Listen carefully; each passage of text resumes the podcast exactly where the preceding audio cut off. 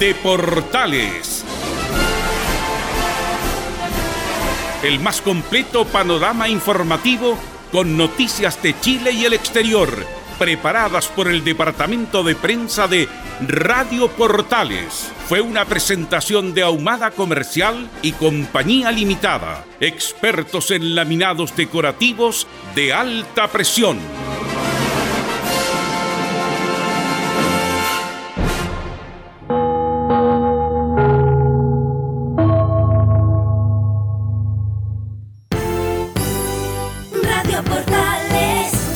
Continuación, Estadio en Portales. En tu corazón, la primera de Chile. Radio Portales le indica la hora. 13 horas 25 minutos.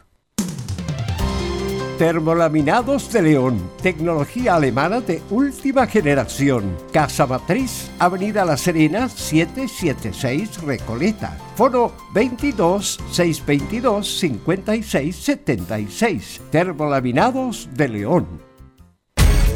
Una mirada distinta, con reflexión, profundidad. La encuentras en www.opine.cl.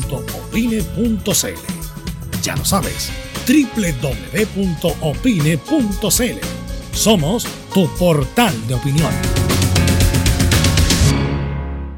Dicen que el año pasado se suspendió la Teletón, que se postergó e incluso que no hubo Teletón. Pero al contrario de lo que se cree, sí hubo. Y hubo todos los días. Todos los días nuestros 14 institutos rehabilitaron niños y niñas. Todos los días nuestros profesionales lo dieron todo. La Teletón es de todos y hoy tenemos la oportunidad de mostrarle a estos miles de niños que pase lo que pase, este compromiso no va a parar. Vamos por una nueva Teletón. Este 3 y 4 de abril, Teletón todos los días. Este es un aporte de Archie con la Teletón 2020. Somos lo que Chile escucha. Dolores articulares, dolores musculares, cuídese ¿Sabía que de no tratar a tiempo ese simple dolor, usted será un adulto mayor con serias dificultades en su vida diaria? Para ello, tenemos la solución. Life, el producto natural más efectivo para eliminar todo dolor articular y muscular. Llame ahora al 22 594 05 25 22 594 05 25 Life, la solución. Gracias a los superdividendos, tu hipódromo Chile siempre te paga más. Juega en Teletrack.cl. Descarga gratis la nueva aplicación de tu hipódromo Chile que siempre te paga más.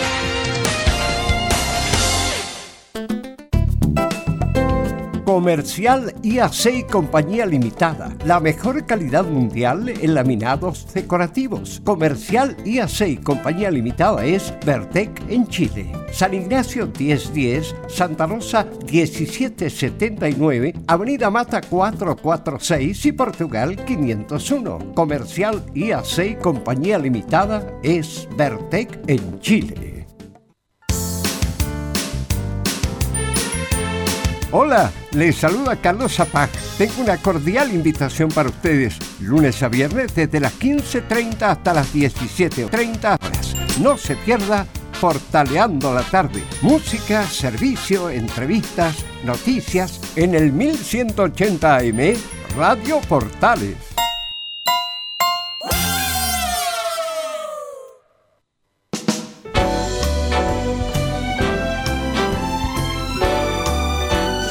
Radio Portales, en tu corazón, la primera de Chile.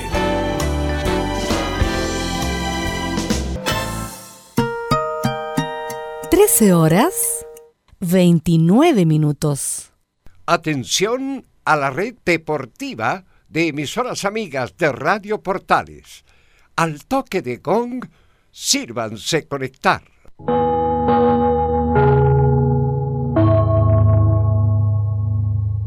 60 minutos con toda la información deportiva. Vivimos el deporte con la pasión de los que saben. Estadio en Portales. Ya está en el aire con toda la emoción del deporte. Comentarios. Carlos Alberto Bravo. Velus Bravo. René de la Rosa. Laurencio Valderrama. Camilo Vicencio. Patricio Muñoz y Ricardo Jamasmí. Reborderos. Enzo Muñoz. Nicolás Gatica. Rodrigo Vergara. Juan Pedro Hidalgo y Rodrigo Jara. Producción, Nicolás Gatica. Técnico, Gabriel González Hidalgo.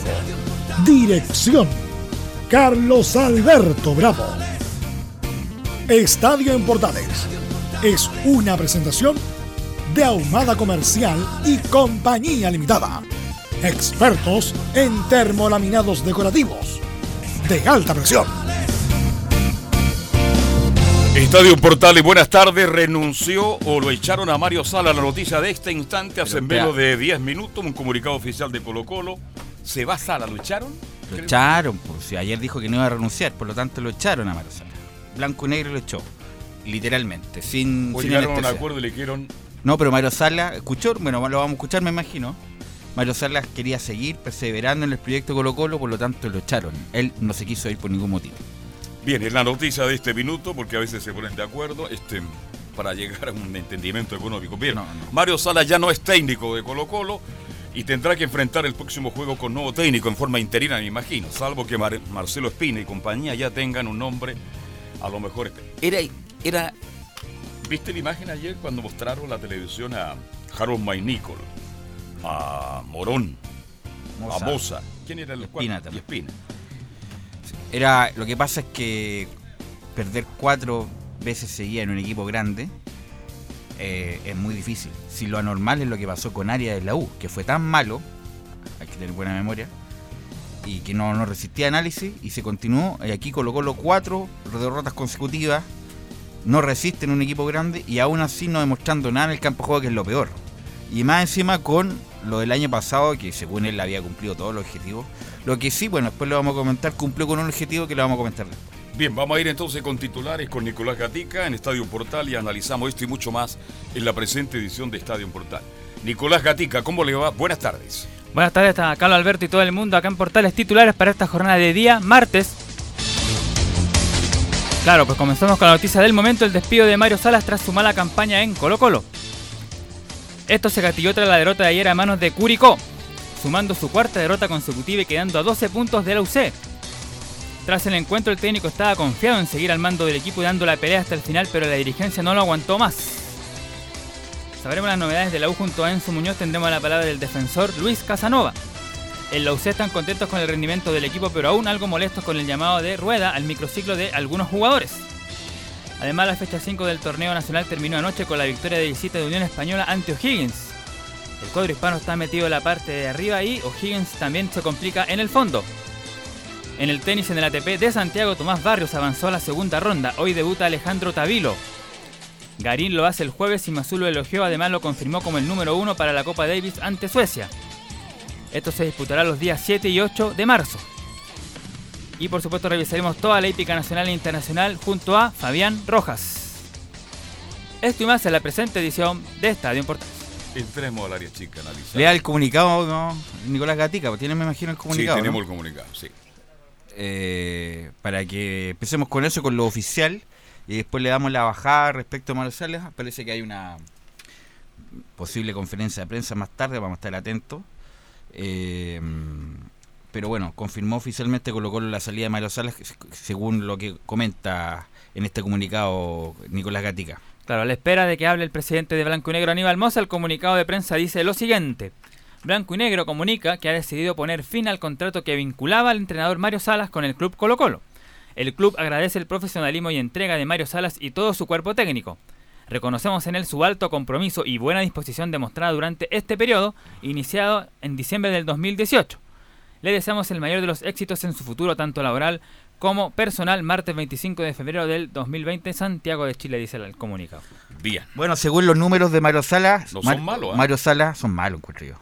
Se va el cacique con un rendimiento del 55%. Cosechó 19 victorias, Sí. 8 empates Sí. y 12 derrotas. Malo. malo para Colo Colo.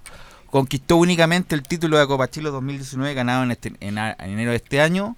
Clasificó la Copa Libertadores sa- sabiendo cómo clasificó, con el torneo cortado seis fechas antes, por lo que ya sabemos. Y pero sobre todas las cosas, independientes de los números, lo más grave es el juego, que nunca le dio la impronta a Merosala a lo que venía mostrando. Hay que recordar que fue la gran contratación técnica del año pasado, fue como entre comillas un salvador. Ahora sí, Colo Colo va a jugar bien, va a jugar en forma dinámica, bien al fútbol, bien coordinado, coherente con lo que quiere Manosala. Lo trajeron de Perú, incluso le tuvieron que pagar una parte a Sporting Cristal, pero la gente se olvida, para que se fuera antes. Y Manosala en un año, menos de un año y medio, Año. un año y medio después de cuatro derrotas consecutivas, insisto, los equipos grandes, ya sea en Chile, ya sea en Europa, en cualquier país que, que tenga el fútbol como premisa, no se resiste y, bueno, Mario Salas se fue, más encima con varias polémicas alrededor. Ahora, eh, hay un error, yo creo que quede y a Sade le pasó algo parecido. No rejuvenecieron el plantel, pues. Hoy día todo el mundo está hablando es que Colo. Colo no rejuveneció el Eso es plantel. mentira, eso es mentira porque, pero a ver, seamos, seamos serios, ¿qué hizo Mario Sala después de lo de Orión? Nada, ¿Cómo que no? Sacó a Valdivia, sacó al pajarito Valdés, sacó a Orión, sacó a todos los cabrones. Eh, quiso jubilar a Paredes, que también era... Eso sí que es verdad. lo eh, por lo tanto, hizo el trabajo sucio que no hizo Espina, o que lo encomendó Espina. Eh, sacó a Orión, sacó a Valdés, sacó a Valdivia, quiso sacar a Paredes, que ya era suficiente, lamentablemente para él. Pero trajo a Fernández. Bueno, pero Fernández no tiene 40 años, tiene 32, 33. Entonces, lo que pasa es que independiente de lo que haga Manuel Sala o lo- la- las cuestiones internas que pueden ser positivas, aquí manda los resultados. Y mientras el resultado no se dio, No, ahí estamos de acuerdo. todo lo otro se esconde en un alfombra. Pero la forma de jugar de Guede y Sala es otra. Necesita jugadores más jóvenes. Bueno, Definitivamente. pues, y ahora Colo Colo va a tener que rejuvenecer la defensa. Porque Insaurralde y Barroso están cada día más lentos. Cuidado Pero para el fútbol chileno, No, no, no. Bueno, pero para el fútbol, fuera ya. por eso, para el fútbol chileno le alcanzaba de más, pues si salió segundo y ahora no sé por qué, bueno, lo vimos en la cancha, perdió cuatro partidos seguidos, pero al fútbol chileno le alcanzaba y le sobraba para el fútbol chileno. Ahora viene Copa Libertadores que es distinto, pero para el fútbol chileno eh, el, no le alcanzaba. El punto es que hizo tantos cambios de posición, de juego, decía que jugaba bien cuando jugaba mal. Eh, No tuvo autocrítica suficiente, ¿no? no, a lo mejor la tuvo internamente, a lo mejor con los medios se manejaba de otra manera, pero a lo que voy yo, la única verdad es lo que, lo que reflejaba Colo Colo en la cancha y no reflejaba nada, era un híbrido, ni fu ni fa lo de Mario Salas, a excepción de lo que hizo en Católica, de lo que hizo en Guachipato, de lo que hizo en Sporting Cristal y el gran desafío de su carrera, que era dirigir al club más popular de Chile, al más importante, a todo lo demás, eh, fue un fracaso. Y ahí me imagino que debe, ojalá que le sirva de aquí en adelante a Maro Sala. Pero es un desafío, es una es un fracaso total y absoluto para Maro Sala. Bien, se va Mario Salas entonces, vamos a estar a la espera si hay declaraciones, si hay notas, entrevistas, algo envío, porque ahora solamente tenemos el comunicado, no hay más que eso. Se ratifica entonces que Salas no sigue en Colo Colo y estaremos muy atentos a reacciones, a reacciones después de la derrota ante Curicó. Pero escuchemos lo que dijo ayer, pues antes él estaba, estaba muy seguro de lo que pues siempre fu- fue muy seguro Sala, ¿eh? no, yo voy a seguir, tengo energía para seguir, da vuelta a todo esto. Eh, Pero bueno, en atención a lo que pueda suceder en estos próximos minutos con la- alguna declaración de algún dirigente, Harold McNichols, Mario Salas, que Mozart le quitó todo ese absolutismo a su apoyo, en el sentido que, bueno, los resultados, las circunstancias mandan, vamos a ver si podemos continuar o no con Mario Salas, pero vamos a escuchar a Mario Salas horas antes de este comunicado famoso de Blanco y Negro. De hecho hoy día había una, una conferencia de- del fútbol femenino donde también iba a hablar Harold McNichol y de hecho dice lo siguiente, dice suspendida la conferencia de prensa estimados, se suspende la atención del fútbol femenino para hoy y será reprogramada para mañana en horario por confirmar, gracias por su comprensión. Justamente ahí se, ya se estaba alejando de eso muy todo el mundo entiende el momento de Colo Colo. Claro, entonces lo otro quedó atrás. Y claro, Mario Salas tuvo, pero esta vez tuvo un poco más de autocrítica. Dijo que efectivamente reconoció que habían jugado mal, que había sido el partido más bajo. Incluso podríamos decir que fue más bajo que este partido que contra la UC incluso que perdió, hoy día prácticamente, ayer no pateó al arco prácticamente el equipo de Colo Colo, solamente tuvo un cabezazo de volados y nada más, fue bastante poco lo Sobre que todo hizo. el primer tiempo Colo Colo, no Claro. llegó muy poco. No llegó, no llegó definitivamente. Claro, y además que Carmona, que fue, bueno, se hizo expulsar tontamente, después lo reconoce el propio jugador. Pero justamente vamos a escuchar a la de Mario Salas, porque la primera que dice justamente sobre su continuidad es algo que yo no te puedo responder, decía. Es una pregunta que yo no te puedo responder. Yo por mi lado, ¿qué es lo que yo siento en este momento? Siento que hoy día no fue un buen partido, no fue un buen partido. Eh, fue un partido que no lo jugamos bien, en los cuales tenemos responsabilidades de tanto jugadores como cuerpo técnico. Y, en lo que a mí compete, yo eh, sigo, ¿no es verdad?, con la idea de eh, seguir dando vuelta a este, este momento, de, lógicamente hoy día muy, muy frustrado por lo que sucede, pero eh, con la fuerza, ¿no es cierto?, y el entusiasmo de seguir tratando de revertir este, este mal momento que sin duda, sin duda es, es nuestra realidad y tenemos que salir pronto de esto. Por eso digo que después de la salida de mm, el problema que tuvo con Orión, que fue evidente, pues, sí fue incluso hasta una provocación esa conferencia de prensa de Orión, con una provocación haber asistido Valdivia. La gente tiene mala memoria. Valdivia, Paredes, Paredes. estaban sentados ahí. ¿Cuándo van los jugadores a una conferencia de prensa? Nunca van. Como se despedió Orión, fue, Val- no, fue Val- me parece que estaba Valdés, Valdivia y Paredes, eh, y ahí fue muy cuestionado el liderazgo de, de Malo Salas.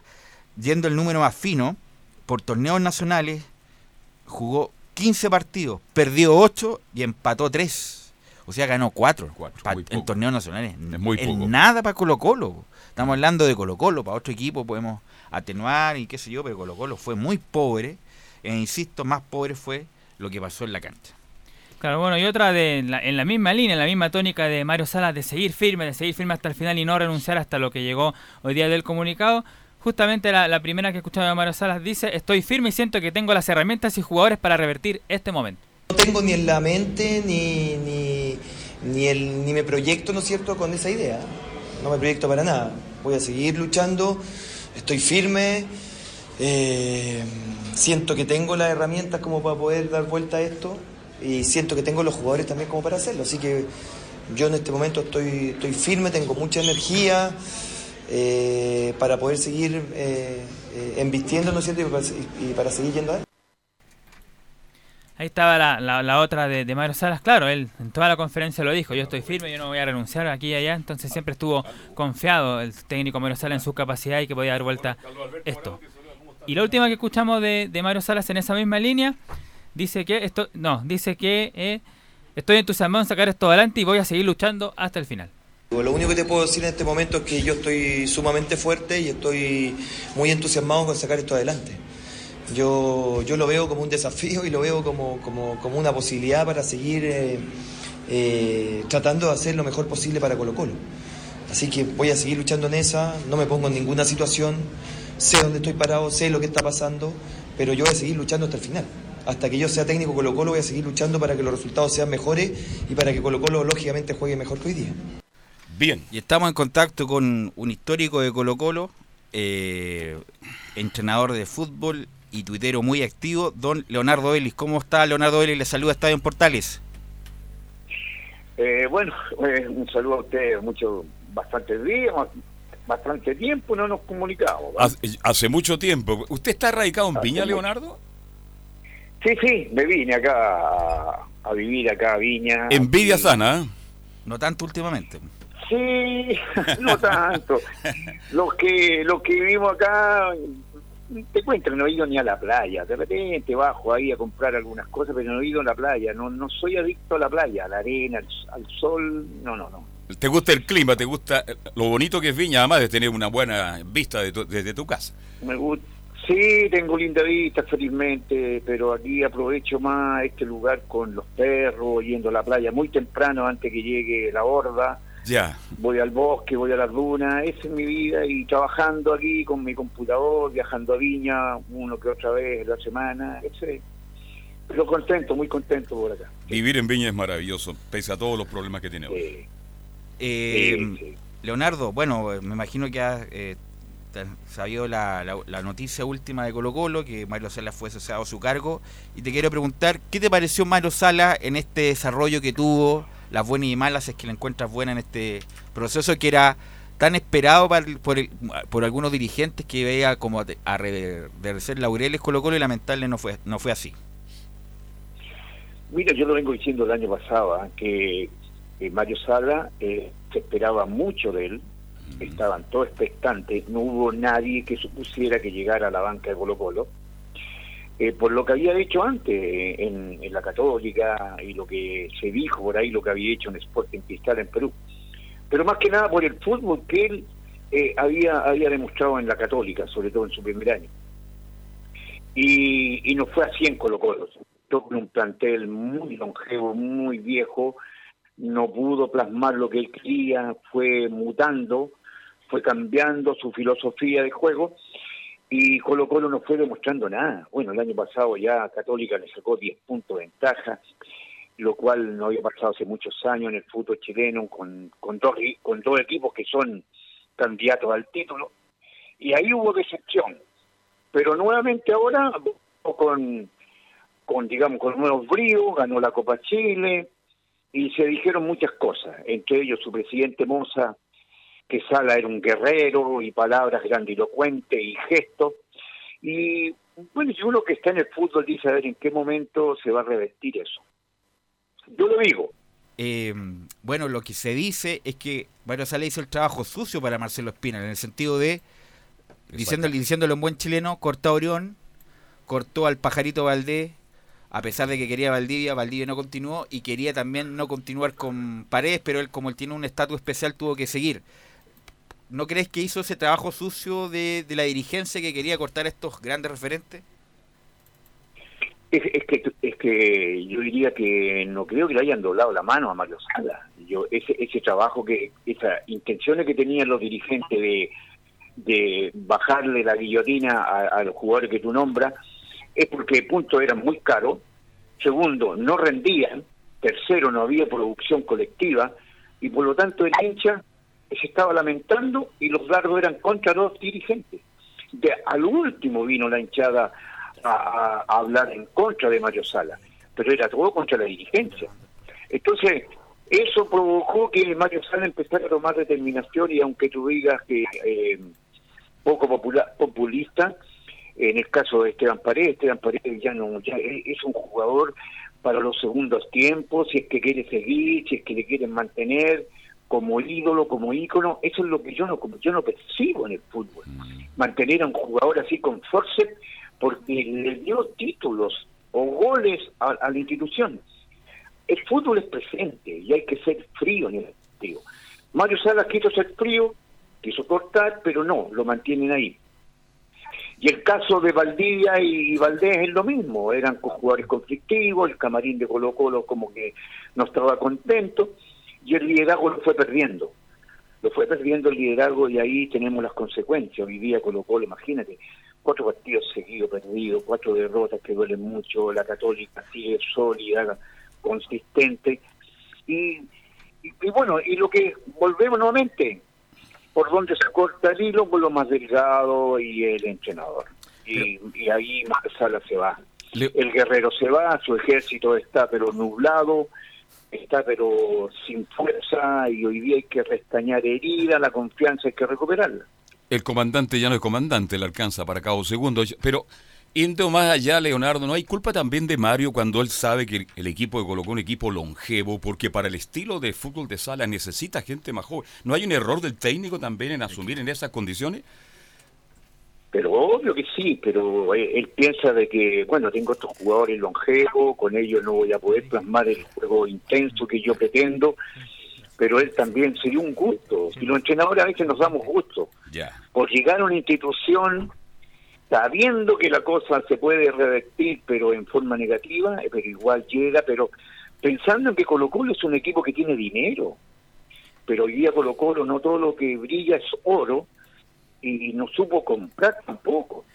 Por ejemplo, Carmona, a mí Carmona yo fui, lo puse, eh, eh, comprar a Carmona, un jugador que ya viene también en baja, eh, comprar a Parragués, un centro delantero que n- no le llega ni a los talones a Paredes. ¿ah? Eh, y así tantos jugadores, rescatar a Volado, rescatar a Viche, eh, más- y, y, y, y- y saber lo más preocupante que la cantera no entrega productos para solucionar los temas. Si esto no es solamente el plantel profesional, también hay que mirar abajo. Exacto.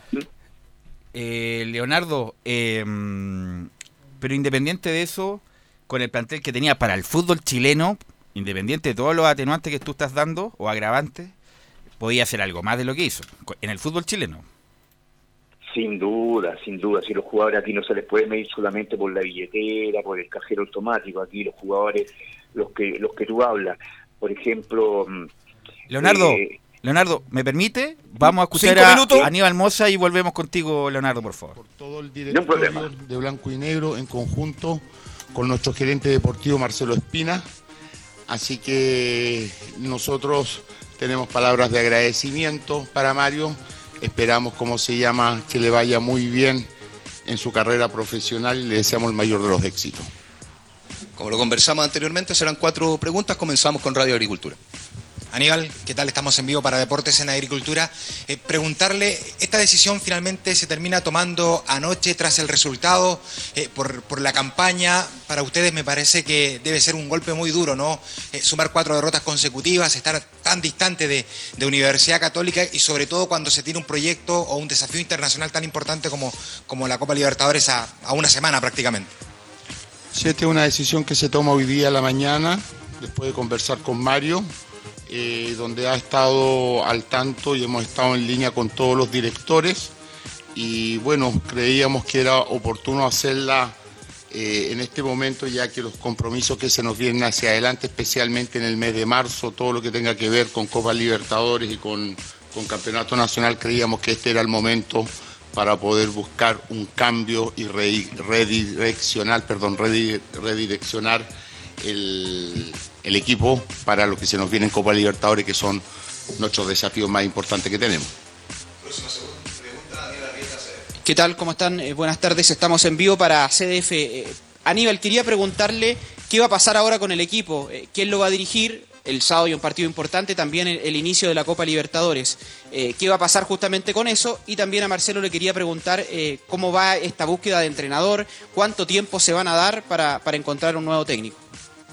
Bueno, el tema del itinerato y todo el tema se lo quiero dejar a Marcelo para que él se lo explique más ¿Qué tal? Buenos días, buenas tardes. Eh, no, bueno, lo- el, el itinerato lo, lo decidiremos en el transcurso de la tarde, eh, porque como les comentó el presidente, la decisión se tomó esta mañana.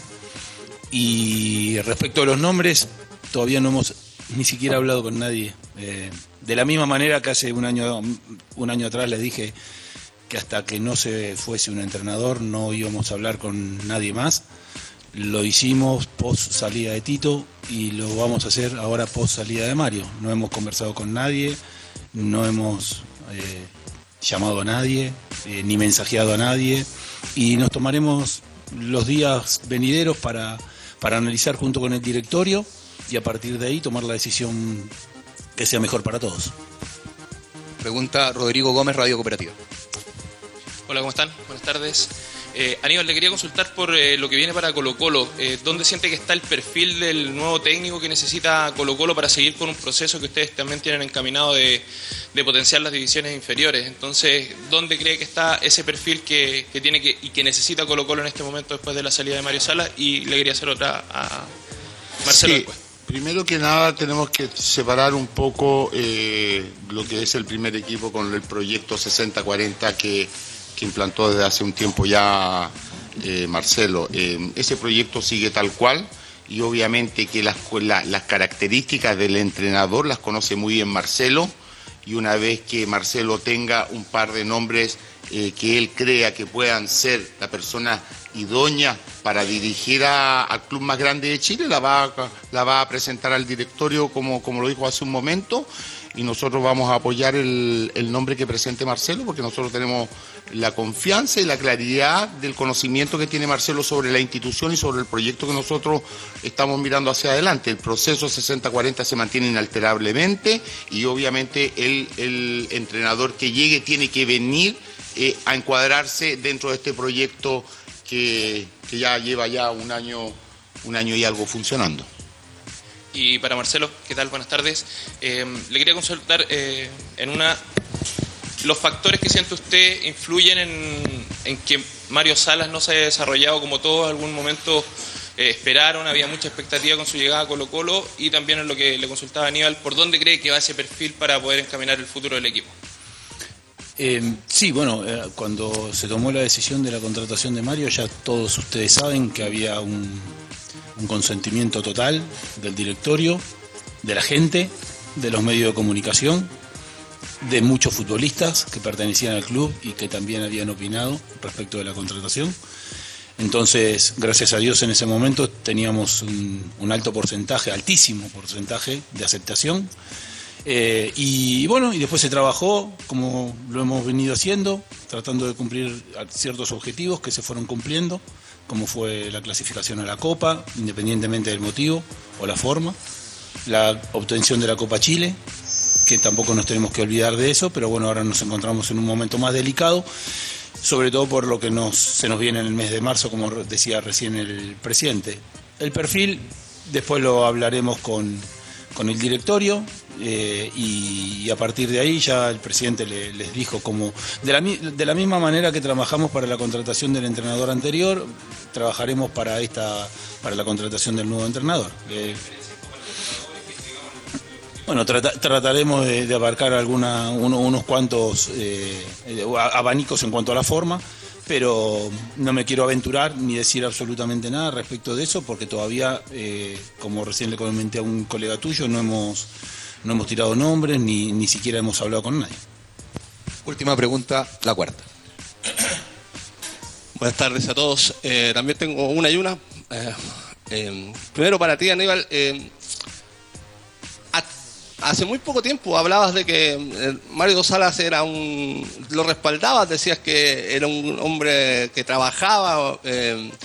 Eh, que hacía muy bien su pega, que era trabajador, que era un gran técnico, que había conseguido los objetivos. Incluso hablabas de que este equipo era un Fórmula 1 y que No, eso que- lo dijo un, o un Ferrari lo o algo así. dijo- Lo dijo un señor Charampa que está ahí atrás, eso Ok. lo dije yo. Eh, bueno, pero se hablaba de eso, de que este equipo era un Fórmula 1 y que Mario Salas era el piloto ideal para este, para este equipo. Eh, más allá de los resultados futbolísticos, que un entrenador puede ganar, perder, etcétera, eh, ¿qué cambió? ¿Por qué Mario Salas no pudo terminar su proceso? ¿En qué, qué hubo, qué, qué produjo el quiebre para ti eh, y para el directorio de Colo Colo para sacar a Mario Salas y que no termine un proceso que recién se estaba iniciando, por lo demás? No, este es un proceso que lleva más de un año, 14 meses, diría yo.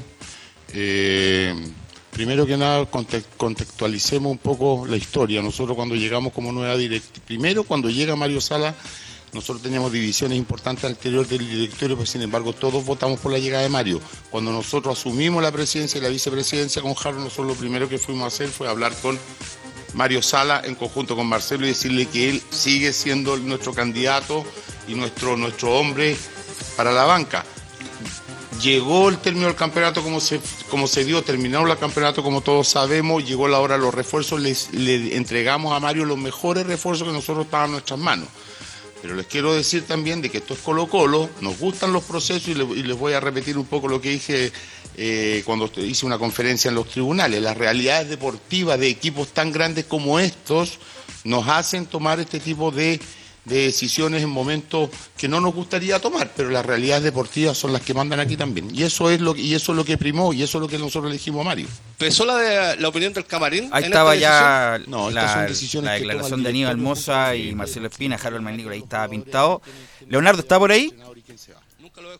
Lo- Leonardo, ¿escuchó algo en la conferencia, no? Bien, bien cortada la entrevista, eh, eh, muy poco, muy poco aclaratoria en, en términos de, de la audición. pero Usted, usted que también fue imagino lo que dijo. sí, como eh, secretario técnico, me acuerdo en el Sporting, ahí en, en Portugal. ¿Cuál es su opinión de lo que ha hecho desde que llegó Marcelo Espina, el eh, pollo?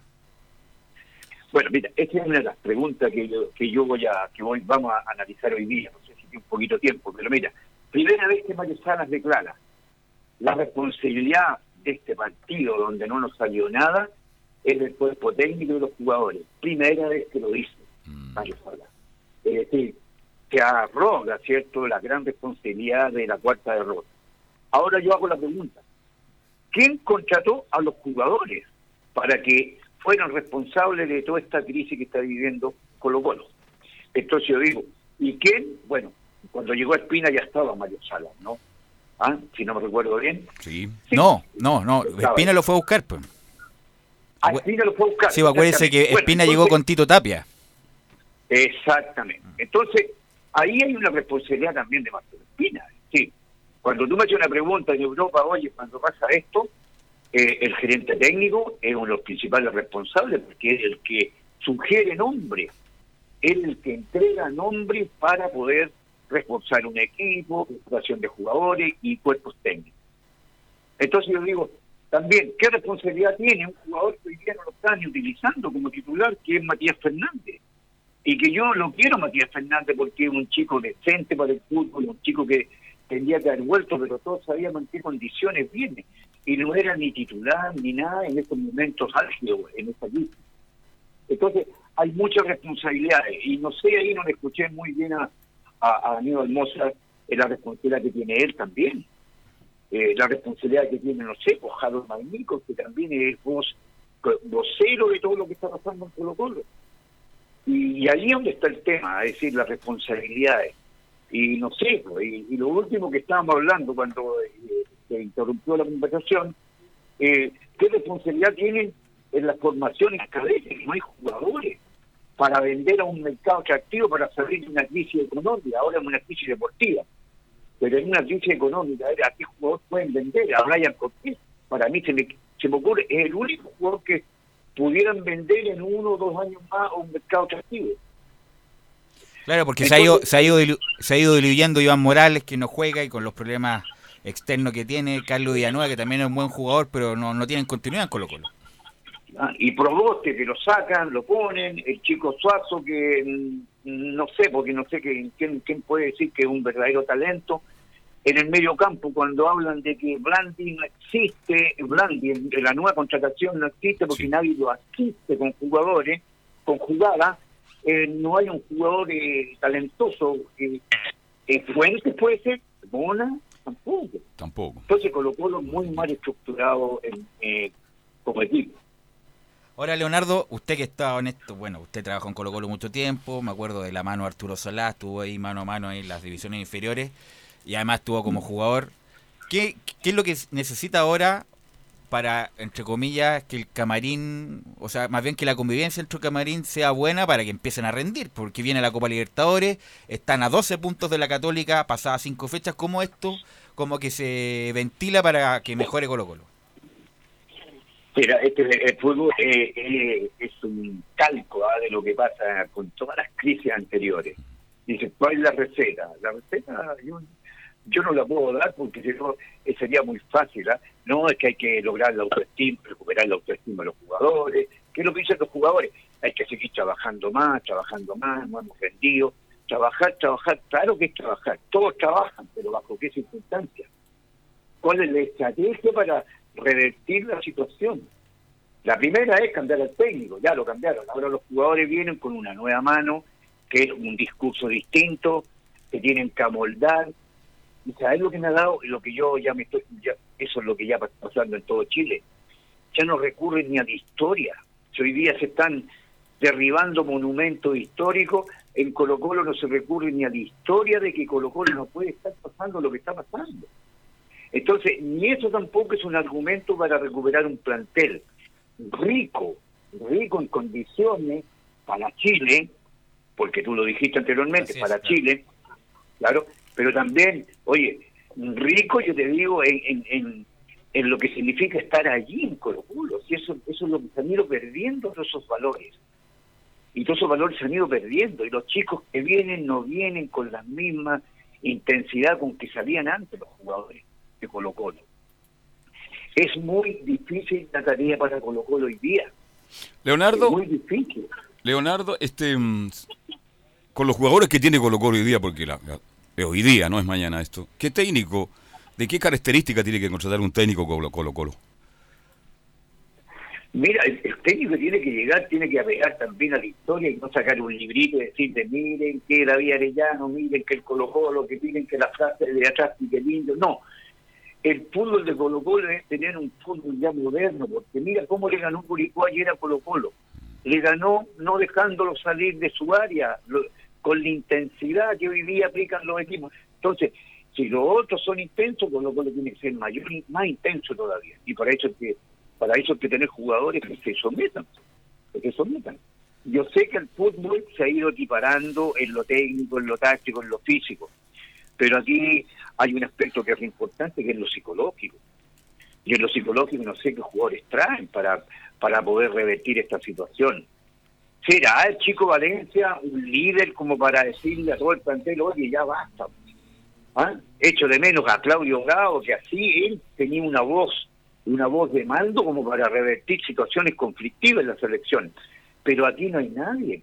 Insaurralde, eh, ¿quién? ¿Quién de, de los demás? Mouch, no, tampoco. Costa tampoco. El volado menos. Raguet, no existe. Entonces, no, no, no hay un líder. en Barroso, entre comillas. Y Barroso, claro, que podría ser, pero Barroso no tiene la hechura de líder. No es un tipo, él está más en una cosa más espiritual, con su cristianismo. No, se necesita un tipo con, con como dicen, con más huevos dentro de la cancha. No existe, no existe en el Colo Colo, lamentablemente. Leonardo, te queremos agradecer estos minutos. Disculpa la, La interrupción, ¿eh? porque habló Moza. Eh, tu opinión siempre muy importante como histórico de Colo Colo. Además, un tipo siempre muy muy preparado. Así que te agradecemos este contacto, Leonardo. Perdóneme que me haya apasionado tanto en el tema, pero No, no, no. estoy con un poco, un poco de ira, con un poco de rabia, porque esto se venía gestando hace mucho tiempo. Así que, bueno, Leonardo, te, vamos a llamar más seguido para que no me tires la oreja, ¿ya? Ya. Oye, ¿cómo, te, ¿cómo te fue en Punta Arenas? Muy bien, y qué bueno que me preguntes, porque mira, voy a trabajar en el fútbol amateur y por primera vez fútbol amateur ANFA Ya. voy a ser el director de crear una dirección técnica nacional para el fútbol de ANFA. Buena noticia. Eso, eso me tiene ahí pero bastante ocupado y, y, y empezar a trabajar aquí con la ANFA quinta región. Quinta región, perfecto. Leonardo, todos los éxitos del mundo y estamos en contacto. Y gracias por el contacto, ¿ah? Muy amable a ustedes, gracias. Chao, Leonardo. Chao. Ahí está Leonardo Vélez, que es un muy buen comentarista, además. No, comenta muy bien. Comenta muy bien. Así que. Tipo muy preparado. Bueno, vamos a la pausa y volvemos con más Estado en Portal.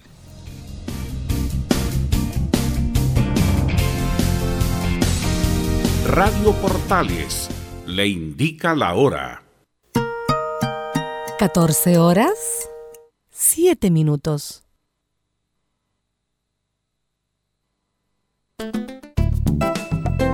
Comercial IAC y Compañía Limitada. La mejor calidad mundial en laminados decorativos. Comercial IAC y Compañía Limitada es Vertec en Chile. San Ignacio 1010, Santa Rosa 1779, Avenida Mata 446 y Portugal 501. Comercial IAC y Compañía Limitada es Vertec en Chile. Una mirada distinta, con reflexión, profundidad. La encuentras en www.opine.cl. Ya lo sabes, www.opine.cl. Somos tu portal de opinión.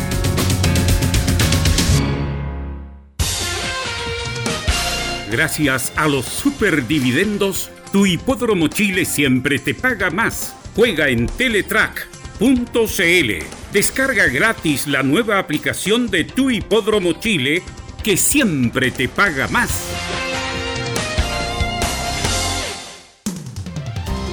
Termolaminados de León, tecnología alemana de última generación. Casa Matriz, Avenida La Serena, 776 Recoleta. Foro 22 622 56 76. Termolaminados de León. Visita www.radiosport.cl, el sitio web de la Deportiva de Chile. Programas, noticias, entrevistas y reportajes, podcast, radio online y mucho más. Todo lo que pasa en todos los deportes lo encuentras en www.radiosport.cl. La Deportiva de Chile en Internet. 1180 en amplitud modulada.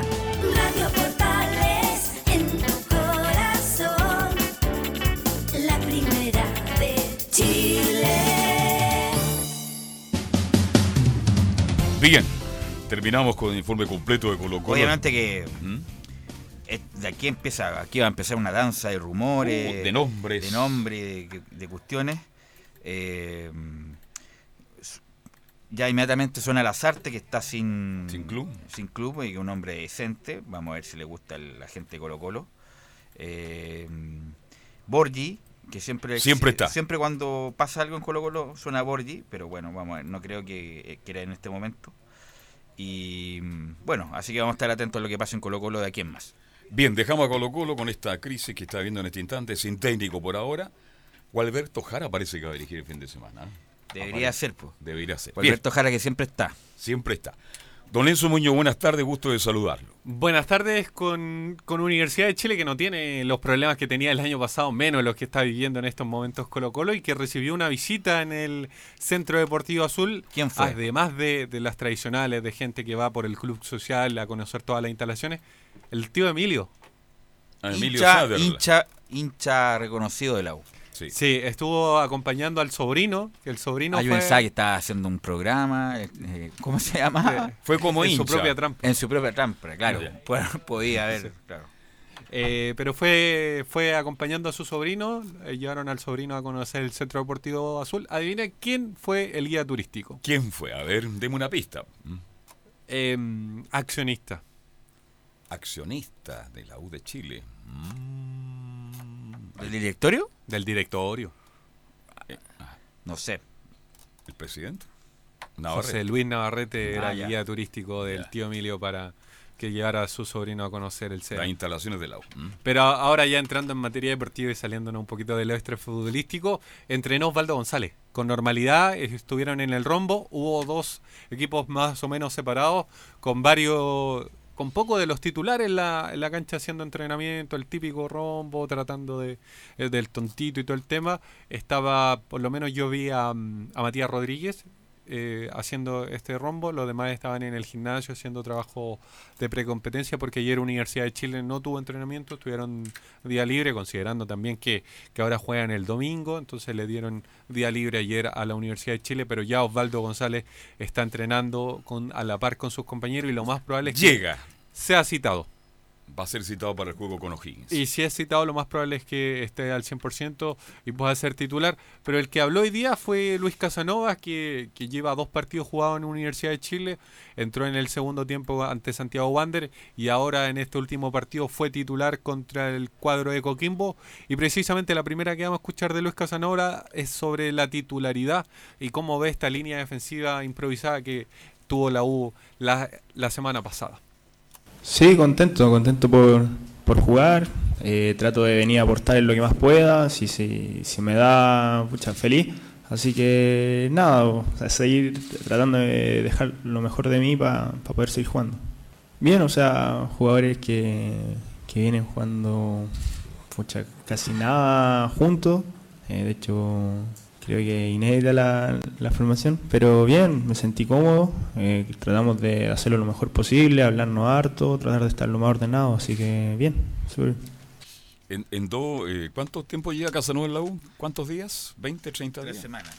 Sí, tres Ya lo conoce todo Chile. ¿eh? Porque sabíamos que era un gran proyecto de jugador, pero ahora está hablando mucho más. en cua- yo creo que ha hablado mucho más en estos 15 días de lo que ha hablado toda su carrera. ¿Mm? En fin, Casanova. Sí, así con la primera de, de Luis Casanova, que también se- Ahora Enzo, eh, vuelve Luis del Pino Mago, vuelve lo más probable Osvaldo González. ¿Quién seguirá jugando o quién jugará de lateral? ¿Seguirá jugando Zacarías? Lo estoy preguntando, no obviamente porque falta entrenamiento. ¿Seguirá jugando Zacarías o del Pino Mago se tira a la izquierda? ¿Qué cree usted que va a pasar? La verdad es que yo creo que va a confiar en Zacarías. Lo hizo bastante bien, quedó bastante conforme, considerando también que no jugaba hace mucho tiempo de titular Jonathan Zacarías y lo expresó Hernán Caputo posteriormente a la, a la conferencia eh, del partido, que había quedado bastante conforme con el jugador, así que lo más probable es que conociendo el puesto y sobre todo conociendo también que Universidad de Chile tiene debilidades defensivas en caso de, de algún una cosa, no sé, una lesión que, que fue lo que le afectó a Osvaldo o alguna tarjeta roja, entonces eh, va a tener ahí a... por- me imagino yo, considerando que faltan todavía entrenamientos, que recién hicieron entrenamientos eh, más bien O recuperativos. sea, sería, según usted, Rodríguez, González del Pino Mago, Zacarías. No estoy tan seguro que sea del Pino Mago. ¿Y quién, quién sería Carrasco? Seguiría con Carrasco. Al parecer. Ya. Pero no estoy 100% seguro, hay que confirmarlo recién el jueves. Carrasco. Recién el jueves podríamos tener alguna, del, vislumbrar alguna formación. Carrasco que por lo demás Aunque Carrasco se va a enfrentar a, mm, a Roberto Gutiérrez. Que fue el gran verdugo el año pasado, donde en el Pero cuadro- se, se hizo los goles Roberto Gutiérrez, pero el con que la sufrió fue con Pacerini. Pacerini lo, le, le, le- le- qué sé yo, le, hacía una morisqueta y lo sacaba, pero a tres metros. Ese fue el problema grave de, de- Carrasco. Lo de Pacerini, Roberto, Roberto. Roberto Gutiérrez aprovechó justamente los espacios que le dejó Pacerini. Escuchemos otra más de Luis Casanova que se refiere a un hombre que está lesionado, que va a ser baja, eh, que es baja en la Universidad de Chile. Estamos hablando del caso de Jan Bosellur. ¿Cuál es la, la importancia de Jan Bosellur en el plantel y sobre todo viendo ahora a Jonathan Zacarías? Bueno, todos sabemos que Jan es un jugador importante para nosotros. eh, sus características son pucha, escasas en el fútbol chileno. Y, nada, igual rescatar que Jonathan hace tiempo que no, no podía jugar, no venía de, con ritmo y lo hizo bastante bien. Así que eh, nada, a ver qué, qué pasa con eso. Ahí escuchábamos precisamente a, a Jonathan, Zac- o sea, al Luis Casanova que hablaba de Jonathan Zacarías y de Bosellur. Estaríamos, estaríamos ok con Casanova, ¿no? No, broma. Hay una más o menos, esta es la, la siguiente, vamos a escucharlo porque habla de un posible cambio de horario del partido. ¿Más Es a las 6 de la tarde, lo yo, más- yo se lo dije el otro día. Por seguridad. Por seguridad. podrían cambiarlo a las Pero, 4. pero O'Higgins también podría terminar que no vaya visita. Es otro punto Sería, también. sería mejor y seguir con el horario para que no haya visita. Puede que, que lo modifiquen a las 4 y puede que la Universidad de Chile no pueda llevar eh, eh, hinchada Visitante. visitante, pero escuchemos lo de Luis Casanova, él habla sobre el posible cambio de horario y escuchemos lo que dice porque dice que, que por ahí les complica también. Es incómodo que te estén cambiando las fechas o que te estén cambiando los horarios porque no te terminas de acostumbrar bien a, a eso, pero eh, uno tiene que prepararse al horario que sea. Eh, vamos a encontrar un equipo que, si bien no ha tenido buenos resultados, tiene jugadores importantes, pero también nosotros tenemos lo, nuestro, así que potenciar nuestras capacidades nomás y ir a buscar un resultado positivo. Ahí escuchamos precisamente a Luis Casanova que hablaba un poquito de O'Higgins de Rancagua, pero escuchémoslo. ¿Qué dice sobre el, el equipo de la sexta región? A ver, hay que ir viéndolo en la semana, que, que se va a plantear.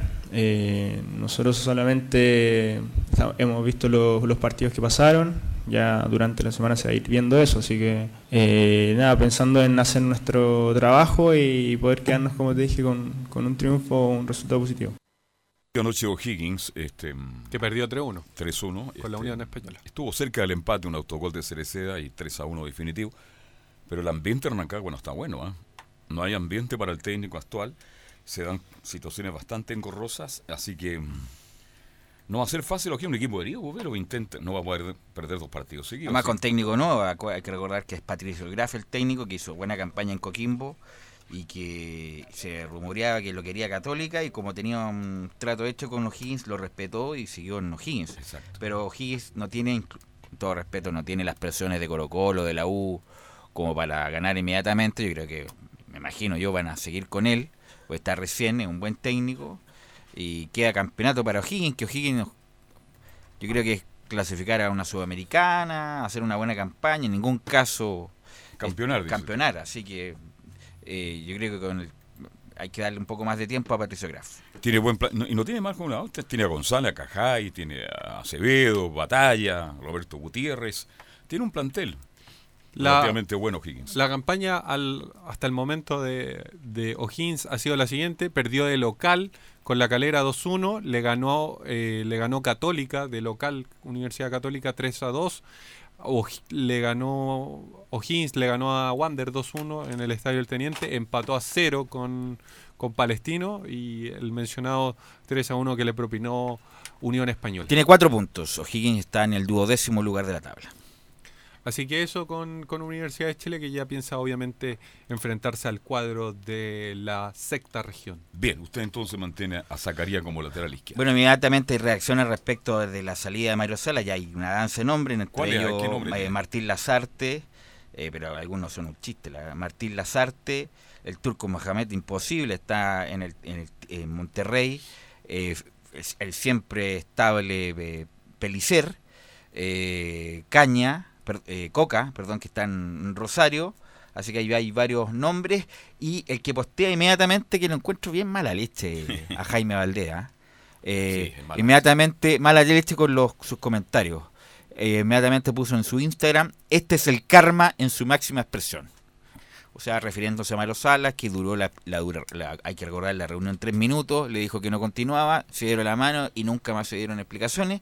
Y aprovecha inmediatamente el pajarito Valdés en publicar en su Instagram este mensaje. Este es el karma en su máxima expresión. Siempre publica cosas Valdés cuando hay cosas. No, no es buen tipo, ¿ah? pero otro día hizo un partidazo. ¿ah? Jugó muy bien, condujo muy bien al cuadro serenense los segundos 45. Estamos en Viña ya. Viña es un face. No, nada, nada que ver con Viña. Nosotros estamos con el fútbol, estamos con Católica. Camilo Vicencio, ¿cómo le va? Buenas tardes. ¿Cómo está Carlos? Muy buenas tardes para usted y para todos los auditores de Estadio en Portales. Sí, con esta Universidad Católica que prepara su visita también para la región de Valparaíso, pero para enfrentar a Unión La Calera en este mm, duelo que está programado para el viernes a las 18.30 horas. Se adelantó el compromiso. Estaba programado originalmente para las 20, pero va a ser a las 18.30 horas ese, mm, ese duelo. Además, eh, una cancha donde no le dio bien a la Católica las dos veces que fue el año pasado, perdió, como lo decíamos eh, en el informe del lunes, y además Y en el, peor, partidos y que el, también- eh, el mal momento de Wanderers, ¿ah? además también. sí, Está complicado sí, sí, el Chedito sí. Ramírez, pero con el panté que tiene Wander, ¿qué más puede aspirar, Povelo? La verdad sí, pues se quejó porque no llegaron refuerzos, así que lo va a tener complicado el- Miguel Ramírez de aquí en adelante. Sí, bueno, así que la Católica entonces prepara este duelo con, contra el equipo cementero de Unión La Calera, que además tiene está en la parte alta de la tabla de, de posiciones. Estoy confundido. Sí, está mal. po. Estoy confundido. Juega con la calera. po. Juega con, yo hablé de Claro. Wander y juega con la Sí, calera. po, está ¿ah? mal ahí. Muy mal, muy mal. Con Wander ya jugó. Voy a castigar un segundito. Dos veces me castigué. Sí, con, ya. sí, con Juega Wander con la- tremendamente claro, la primera complicado jornada de la Universidad Calera. Católica. Bueno, habló el arquero de la- del equipo cruzado, Matías Vituro, que en Ceracera que están contentos obviamente con este inicio y el partido ante la calera. Bueno, primero, eh, muy contentos, la verdad que, estamos contentos en, en el equipo, felices de, de- del inicio de torneo que, que conseguimos en cuanto a resultados, eh, sabiendo que tenemos todavía mucho, mucho que mejorar, que venimos en un crecimiento constante semana tras semana y, y eso lo sentimos y, y la verdad que nos, nos, da, nos da confianza, nos da seguridad y sabemos que tenemos un partido muy duro el, el viernes contra Unión La Calera, nuestro perseguidor directo eh, en lo que es la tabla, eh, que de local sabemos la- las dificultades que, que podemos encontrar. Ahí entonces refiriéndose claro al, ¿Tituro al es el mejor arquero del La Calera. campeonato del fútbol chileno hoy día? Es un- uno de los mejores, sin duda. Pero no el mejor. No, es un buen arquero, sin duda. Está dentro de los tres mejores. Y fue, y- fue el, el- el mejor del campeonato pasado. Eh, es más, estuvo a punto de irse a México, así que. eh, no, un título, un, un muy buen arquero. Da seguridad, da tranquilidad a Camilo Vicencio. Sí, jugando bastante con los pies también ahora el arquero Matías Dituro, producto del estilo de juego del técnico Así es. eh, Ariel, Ariel Holland. Sí, y lo hace, y lo hace bastante bien ahí en la. O sea, no, en- ese en- no, en no es lo mejor que tiene Dituro, justamente. Con Lo está pies mejorando. No se maneja. Eso se mejora un poquito, pero el que no tiene técnica, no tiene técnica nunca. Herro- Johnny Herrera era discreto con los pies. Obviamente puede mejorar alguna cosa, pero no tiene la pegada ni el manejo, por ejemplo, que tiene Claudio Bravo. O otro arquero como Ter Stegen, que juega muy bien, o Emanuel Neuer en el, en el Bayern Múnich. O, o Cano, que lo mejor que tiene el juego con No, los pies. con los esa, esa soltura no la van a tener nunca. Pueden mejorar, obviamente, la pegada, cómo se perfilan, pero no van a tener esa soltura que tienen estos jugadores porque lo más probable es que hayan jugado desde chico en otra posición. Sí. Bueno, el arquero Matías Dituro también habla sobre esta ausencia de los jugadores seleccionados, porque van a volver recién el jueves y van a tener un día de entrenamiento con ellos antes de- del compromiso. Habla sobre esta ausencia de los jugadores. Bueno, ahí te lo voy a dividir en dos. Eh, llegamos mu- muy bien, como te dije antes. eh, llegamos con puntaje per- perfecto en el torneo.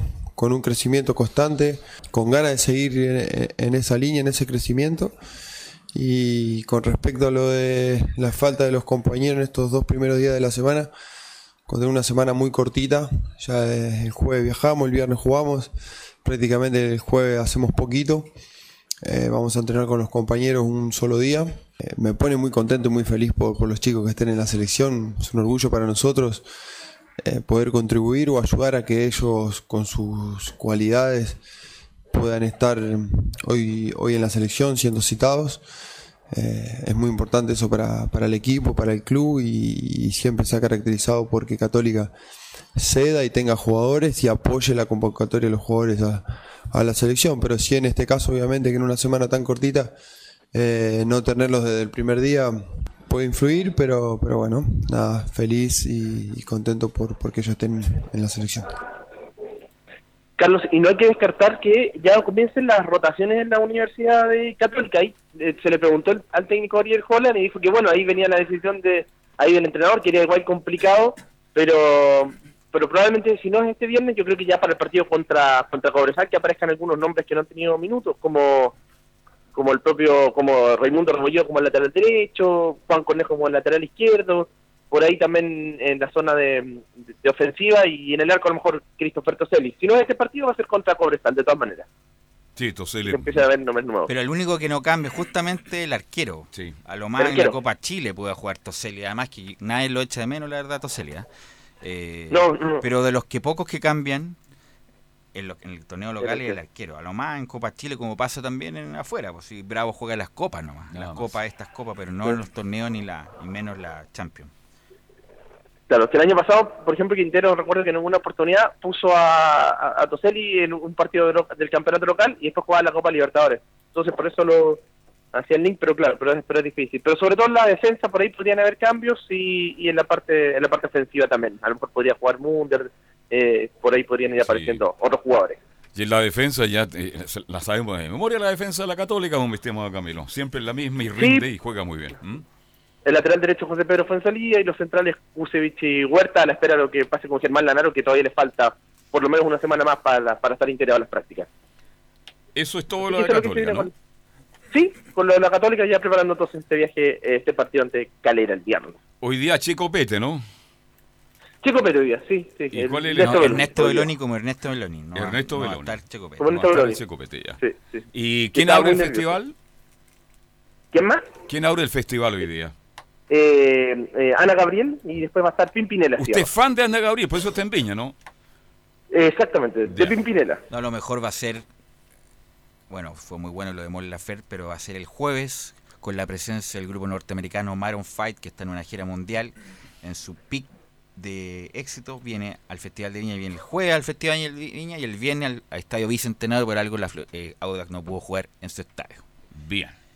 Gracias, Camilo. Buenas tardes. Estamos en contacto. Nos reencontramos, Carlos. Bien, gracias. Buenas tardes. ¿Algo más para ir a la pausa ya? Porque ya viene todo el deporte de la No, pues vamos a estar entre hoy día y mañana, se van a dar una danza de nombre en Colo Colo.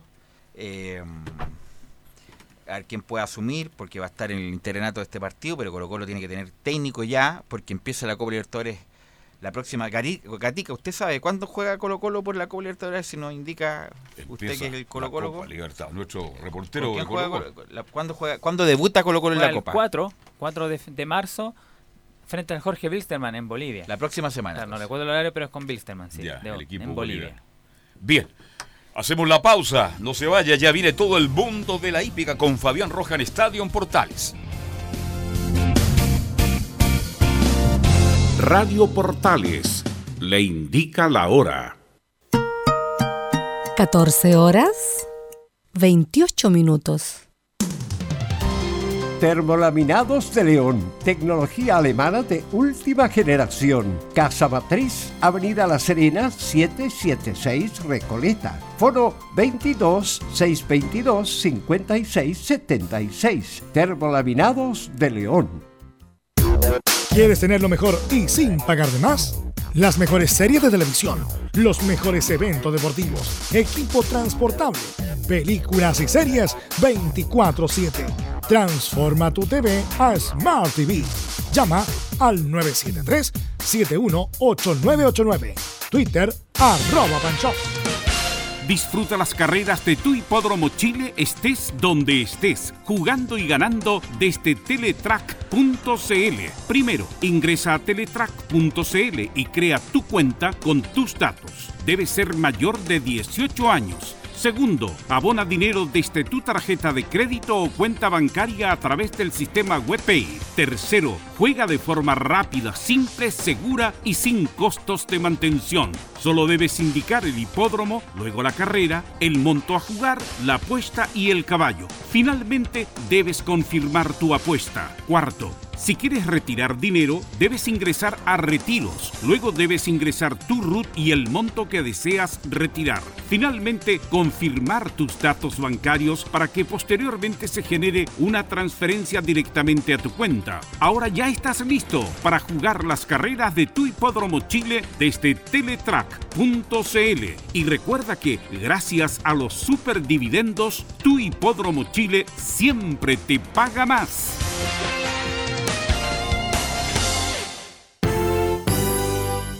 Radio Portales. 1180 en amplitud modulada. Portales. En tu corazón. La primera de Chile. Dejamos el fútbol, dejamos a Colo Colo sin técnico, en busca de un nuevo técnico. Colo Colo renunció. No, es que sale feo. Eh, echaron a Mario Salas. ¿ah? Pero es la verdad. Esa es la verdad. Lo invitaron a salir. Después del partido con Curicó, yo vi a, a los cuatro rostros de Colo Colo, pero estaban decididos. No va más. El que va a estar siempre con nosotros, porque estamos en el mundo de la época, Fabián Globo Rojas. ¿Cómo le va? Buenas tardes.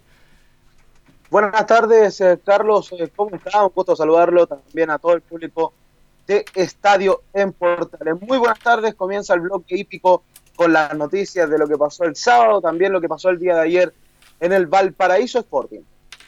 Cuénteme dónde está y mm, mm, nárreme el ambiente que está viviendo usted en este minuto. ¿Mm? No, en este minuto estamos en una oficina, pero pronto eh, tenemos que hacer ahí algunos trámites porque pronto se viene el viaje para el latinoamericano a disputarse el 14 de marzo. Así que estamos en todo este proceso con eh, mucha turbulencia antes de subirse al avión. Usted, a usted le gusta volar, ¿no? Claro, Ya. por supuesto. Usted tiene mucha experiencia en vuelo. ¿m? No, para nada. No. Quiero contarle que Fabián me confesaba ayer, porque es un tipo muy sincero, muy espontáneo, tremendo profesional, Fabián. Como persona, un tipo espectacular también. Me decía, es primera vez que me subo a un avión. Así que, mm, ¿tiene algún, algún cosquilleo? ¿Está un poquito preocupado? ¿Está nervioso? Cuéntenos. A ver.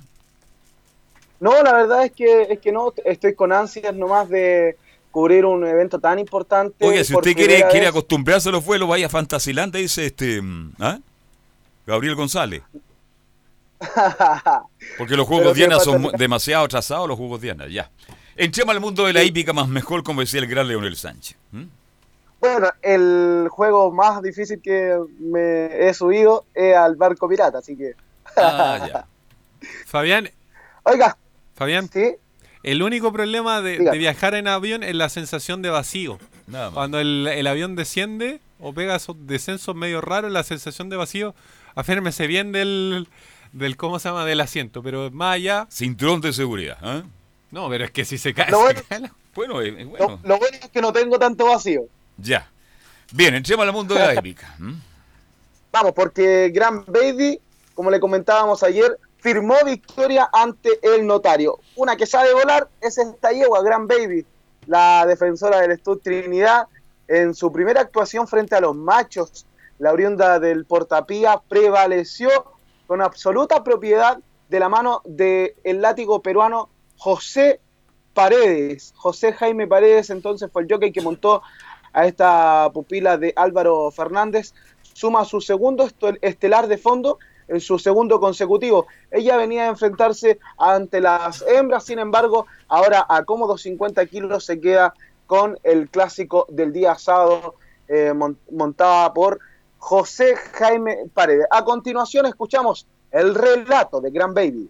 Último cipero africano, 200 metros finales, por fuera el notario comienza a cortar distancia, Gran Baby se mantiene con dos cuerpos, segundo por fuera el notario, tercero a siete cuerpos Arigatú, Gran Baby aumenta su ventaja nuevamente a tres cuerpos, fácil Gran Baby, cuatro cuerpos, segundo el notario y gana fácilmente Gran Baby por cinco cuerpos, segundo queda el notario, tercero Arigatú, cuarto por decreto, quinto Gran Carboncillo, sexto. Le sacó cinco cuerpos, buena ventaja de Gran Baby, ¿ah? Muy buena ventaja, Carlos, sobre todo porque ella estaba por primera vez enfrentando a un grupo de machos. Siempre la hípica se da en estas carreras clásicas que los machos siempre prevalecen ante las hembras. Sin embargo, cuando una yegua le gana a los machos, quiere decir que estamos en presencia de una tremenda ejemplar. Es este caso, porque esta yegua tres semanas después de haberse impuesto en tiro de medio de semifondo, eh, Gran Baby se consolidó como la gran figura del día sábado en el Hipódromo Chile, al ganar 1900 metros del clásico handicap Galardón. Así se llamaba el premio que se disputó el día sábado, carrera que contó con el concurso de, con el, sí, eh, de nueve participantes, ocho machos y una hembra. Es así como con el ascendente alado, consagrado gran favorito de la competencia, eh, no pudo sacar mayores réditos en virtud de llegar a esta instancia con el respaldo de tres triunfos en, la serie. El primer estelar de la jornada tuvo precisamente en el hijo de Lucky Nalaki a su marcado puntero. Vino en punta al lado, sin embargo, Gran Baby vino trasito de las patas de estos ejemplares, en donde también venía Super Maxito, y ya entrando al derecho se acomodó con José Jaime Paredes y pasó a liderar en los últimos 400 metros de la arena palmeña. A continuación escuchamos las impresiones de Álvaro Fernández, quien nos cuenta sobre la victoria de Gran Baby.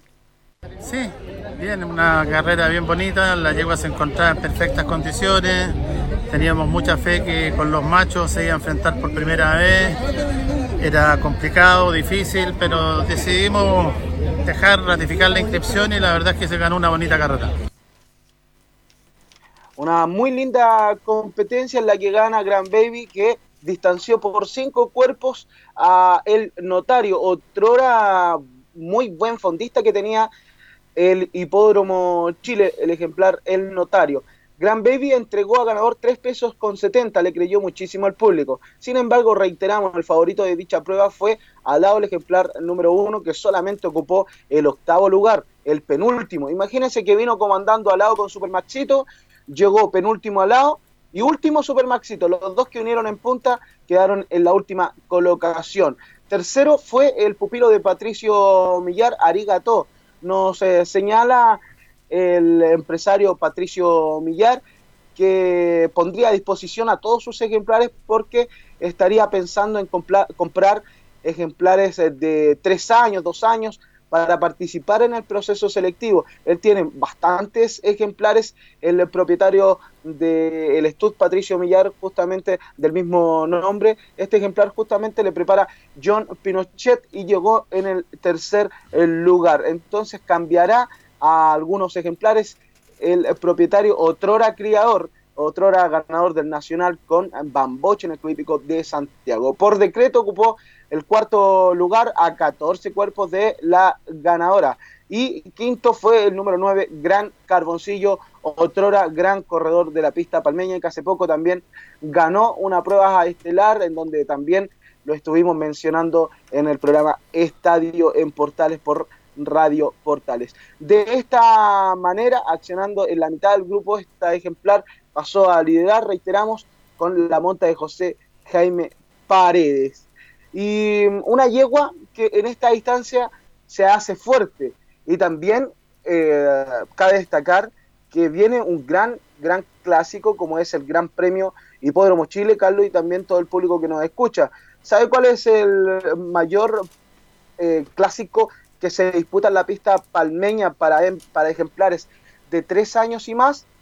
¿Cuál es? Justamente, justamente el clásico que viene a eso de, abril, de rectifico de junio, como es el clásico Gran Premio Hipódromo Chile del Grupo 1 que se corre en distancia de 2.000 eh, metros en la pista palmeña. Y es ahí en donde eh, son las proyecciones para llegar con esta pupila del Stud Trinidad. Otro de los corredores de Lobo Blanco también defendieron estas sedas, también Nieta Querida. eh, también señaló algo eh, con respecto al acontecer de Álvaro Fernández, el propietario Hernán Fernández, dueño del Stud Trinidad, luego se lo vamos a mencionar, porque antes le preguntamos justamente al formador de esta yegua Gran Baby por las proyecciones de llevarla al Gran Premio Hipódromo Chile.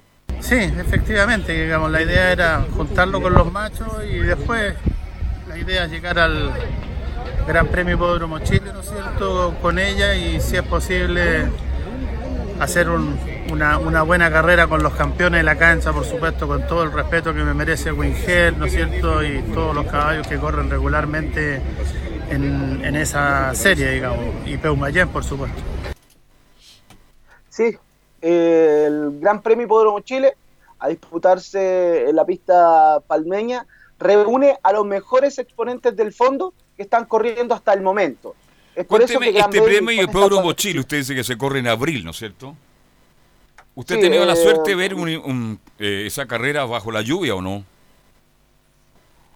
Sí, se ha corrido en varias oportunidades en eh, la lluvia de la pista palmeña, una pista totalmente barrosa, pero eh, como en los últimos años ha sido un, un país bien seco, eh, han sido pistas normales, pero antiguamente se corría en un barrial en la pista del ¿Y cuál es más atractivo para el público y cuál es más perjudicial para los caballos, para los jinetes? Me imagino que una cancha barrosa, ¿no?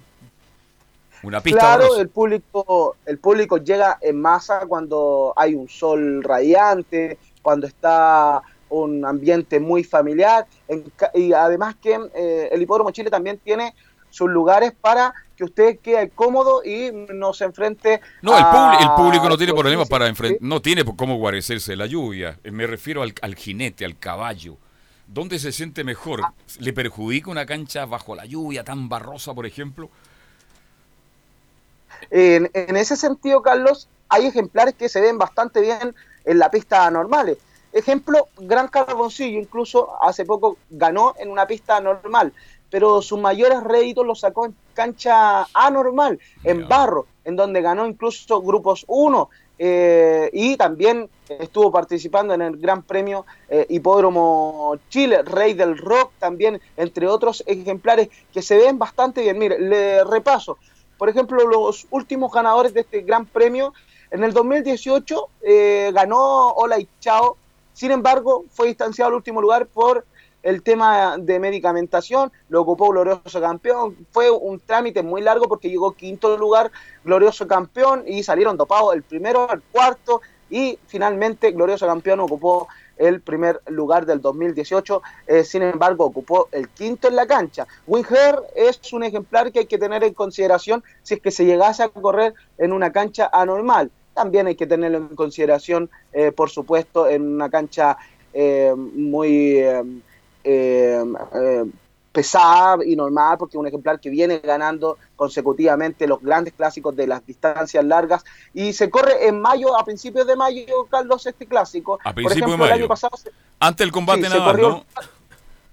Sí, se corrió el 4 de mayo del 2019 en la cancha ganó el ejemplar Win Hair, un ejemplar que lo más eh, probable esté corriendo en dicha oportunidad. También ocurrió tiro libre, uno que ha estado desaparecido, el animador.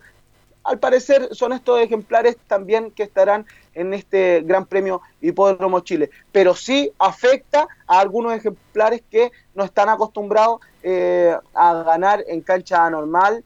Eh, Gran Baby sí ha ganado en cancha normal, por ende tiene eh, ya recorrido en canchas barrosas, pero hay que ver cómo eh, estaría la meteorología para dicha fecha. Sí es un punto importante el que toca usted, Carlos, si es cancha normal o cancha eh, barrosa. Va a depender de cómo esté el día y también eh, cómo se desempeñan los distintos ejemplares. Uno con mayores proyecciones que otro, pero el día de, de carrera y el día eh, a la hora de la carrera, todo está con las mismas condiciones para los distintos ejemplares. Bueno, eh, escuchábamos eh, también las proyecciones de eh, Álvaro Fernández con esta Gran Baby a disputar el Gran Premio Hipódromo Chile a principios de mayo pero también le comentamos por, le preguntamos por un tema bien álgido que pasa, un tema bien complejo, y es sobre el tema de medicamentación, porque hace pocos días, más o menos hace una semana, él eh, fue notificado con medicamentación con cafeína y furosemida que acusó el ejemplar Keaton Thorne, ganador clásico en la pista del Club Hípico de Santiago, que luego corrió en el Hipódromo Chile sin mayor eh, mayores réditos, eh, acusó cafeína, furosemida. Bueno, no especulamos más y escuchamos a Álvaro Fernández por el doping positivo en el Club Hípico. Sí, bueno, hubo una mala noticia, ¿no es cierto? Son cosas que pasan, estamos en una etapa de investigación, eh, ver, digamos, qué camino vamos a tomar, y, pero en definitiva, digamos, estos tragos amargos, digamos, que no les encuentra uno ninguna explicación, la verdad es que se pasan con estos momentos, digamos, de alegría del triunfo de esta yegua que realmente nos deja contentos y con la ilusión de poder seguir escalando. Este doping positivo, ¿cuánto requiere? La investigación es larga, igual que en otras actividades del deporte, como en el fútbol y en el tenis, es larga. Eh, algunos casos han sido prácticamente para sí. Cuéntanos un poquito sobre eso, mi estimado. Hay distintos pasos, eh, Carlos. El primero de ellos es la notificación que ya se le hicieron saber al entrenador Álvaro Fernández. Ahora viene lo que es el castigo para tanto el ejemplar como para el profesional, en este caso Álvaro Fernández. Pero eh, después de aquello, el entrenador o quien esté involucrado en un hecho similar tiene la facultad de pedir una contramuestra si es que lo estima conveniente. Y es ahí en donde esa contramuestra se manda a Estados Unidos o el laboratorio que esté a cargo y luego vienen eh, los eh, resultados correspondientes para eh, determinar una sentencia con respecto a la medicamentación, si es que fue eh, dentro de los límites correspondientes o si es que está fuera de los márgenes y eh, se debe un castigo para el entrenador o el profesional que esté a cargo, Carlos. Bien, vamos a hacer la pausa, ¿le parece? ¿Mm? Sí, eh, luego volvemos también con lo que dijo ahí eh, Hernán Fernández, dueño del estudio Trinidad en Estadio Portales. Pausa. Gracias a los superdividendos, tu hipódromo Chile siempre te paga más. Juega en Teletrack.cl. Descarga gratis la nueva aplicación de tu hipódromo Chile que siempre te paga más. Siempre te pagan más. Sí, por eso da tanta gente al hipódromo, porque siempre paga más. ¿ah? Hipódromo Chile, pues mi estimado Fabián Globito Rojas. Ojo, no quiero polemizar ni tampoco menos, pero el Hipódromo Chile eh, siempre ha vendido mucho más que el Club Hípico de Santiago. En las últimas jornadas eh, bordea los mil millones de pesos y el Club Hípico de Santiago son 800 millones, 700 e incluso en algunas jornadas han llegado hasta a menos de 600 millones de pesos. Es por eso el hipódromo que es tan popular, además que está en un barrio Por eso, pero ahí quiero ir, pues, Fabián, usted que tiene olfato hípico, me imagino por el barrio, por el lugar, por el sector es más asequible para llegar también, ¿no? Sí, además que eh, cabe destacar que eh, la periferia que está en el Hipódromo Chile es, eh, muy popular. Si uno se va al Club Hípico de Santiago y saca el análisis de la periferia del Club Hípico, es algo, un tema más eh, patrimonial de lo que se ve. Afuera está el Parque O'Higgins. No, es un, bar- eh, un barrio, muy- un sector muy bonito, el- donde está el, club, el, el- club hípico, muy bonito. No olvidemos que la, ah, la gran sociedad chilena hace algunos años vivía en, todo este sector, partiendo por la calle 18, Ejército y todas las calles cercanas al gran centro de la ciudad. Claro, es así lo que usted dice, es un lugar, eh, e incluso el Club Hípico de Santiago es patrimonio nacional. Eh, Hermoso no lugar, siga. el- eh, Es muy lindo No, nuestro club hípico, hermoso, precioso, grandes eventos, graduaciones de universidades, eventos permanentes a alto nivel se realizan también en el club hípico de Santiago. sí, eventos muy masivos, hace poco también en el Hipódromo Chile. Y me quiero detener un, un poquito en eso, Carlos, quizás nos salimos eh, un poco de la pauta, pero con los eventos masivos. Eh, han sido muy criticados por eh, distintos eh, gremios de la hípica, como son los cuidadores, preparadores, propietarios también, porque eh, los caballos habitúan en distintas pesebreras que están dentro tanto del Club Hípico como el Hipódromo Chile, en donde también se hacen eventos. Y es ahí en donde eh, los caballos pasan malas noches y, y también sufre percances eh, dentro del descanso que tendrían que tener y no tienen eh, un descanso acorde a estos eventos que eso sí no se realizan todas las semanas, pero eh, que cuando se realizan son bastantes llamativos para eh, los distintos propietarios y preparadores. Bien, estamos con Fabián Roja con todo el- lo de la vi- hípica en Estadio Portales hasta las 3 de la tarde. Tiene mucho más usted todavía, Sí. Fabián, ¿no? Sí, por supuesto. Hernán Fernández, aprovechando el tema bien complejo y también eh, la victoria de Gran Baby, que es el dueño de esta yegua, dueño del Stud Trinidad, eh, colores de el lobo blanco, nieta querida, eh, lobo blanco, un gran exponente que tenía el Hipódromo Chile eh, en los 1900 metros hasta los 2200. Y nos dice lo siguiente, tengo plena confianza en él porque es muy profesional y lamento estas cosas. Cumplí 50 años de hípica y le entrego todo el respaldo al eh, preparador Álvaro Fernández, un preparador que en el último tiempo no lo, no lo ha pasado muy bien por eh, el tema de su hijo, quien eh, partió eh, lamentablemente al hipódromo celestial, como le podríamos decir, eh, los que amamos la hípica y que en el último tiempo se estaban dando las cosas con Gran Baby y viene este doping positivo que él lo señala, se viene también una contra muestra. Eso con respecto al día sábado en el hipódromo Chile que siempre te paga más. Pasamos al día de ayer en el eh, Valparaíso. Ah, no, nos quedamos con el día sábado, sí, porque el otro ganador clásico fue Intergalactic, quien ganó con un dividendo galáctico. En Estadio en Portales escuchamos el relato de Intergalactic. Muchas gracias. En realidad una carrera que era, se presentaba bastante difícil. Intergalactic aumentó su ventaja a tres cuerpos, segundos contigo Char, tercero Ghost y cuarto Space Oddity. Intergalactic mantiene cuerpo y medio y gana por, por un cuerpo. El segundo para contigo Char, tercero Ghost y cuarto Zambere, quinto Space Oddity, penúltimo Porsche, último alternativo. Y aprovechando también el momento... an- escuchamos eh, escuché una voz antes de que entrara el relato del colega de, del incluido. Sí, Carlos, ¿qué le- y una voz muy conocida. parece? me- Ya. Sí, Carlos, ¿qué le parece, Carlos y Gabriel, si escuchamos de inmediato a Patricio Aesa Álamos con las impresiones de Intergalactic? Muchas gracias. En realidad una carrera que se presentaba bastante difícil, pero él venía al tiro de los lugares de vanguardia y se defendió en los lugares peleando la punta y se defendió bastante bien para acá. La idea es dejarlo corriendo distancias cortas aquí en el hipódromo, porque aquí tiene bastante más campaña en en la arena.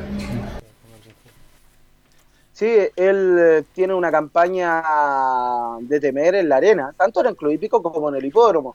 Pero en estos clásicos es eh, mejor mantenerlos en el hipódromo porque tiene una mayor variedad de clásicos en este tipo de distancia, eh, donde él puede llegar a correr clásicos a peso de reglamento y poder encontrarse con el líder de la velocidad como Giovanotti, también de Riff, pero acá gana un 55 inferiores y anduvo muy bien este ejemplar con Kevin Espina que eh, pasa a ser una de las eh, montas eh, privilegiadas del team en Baeza. Ojo que Kevin Espina también estará presente en el latinoamericano con Masterpiece.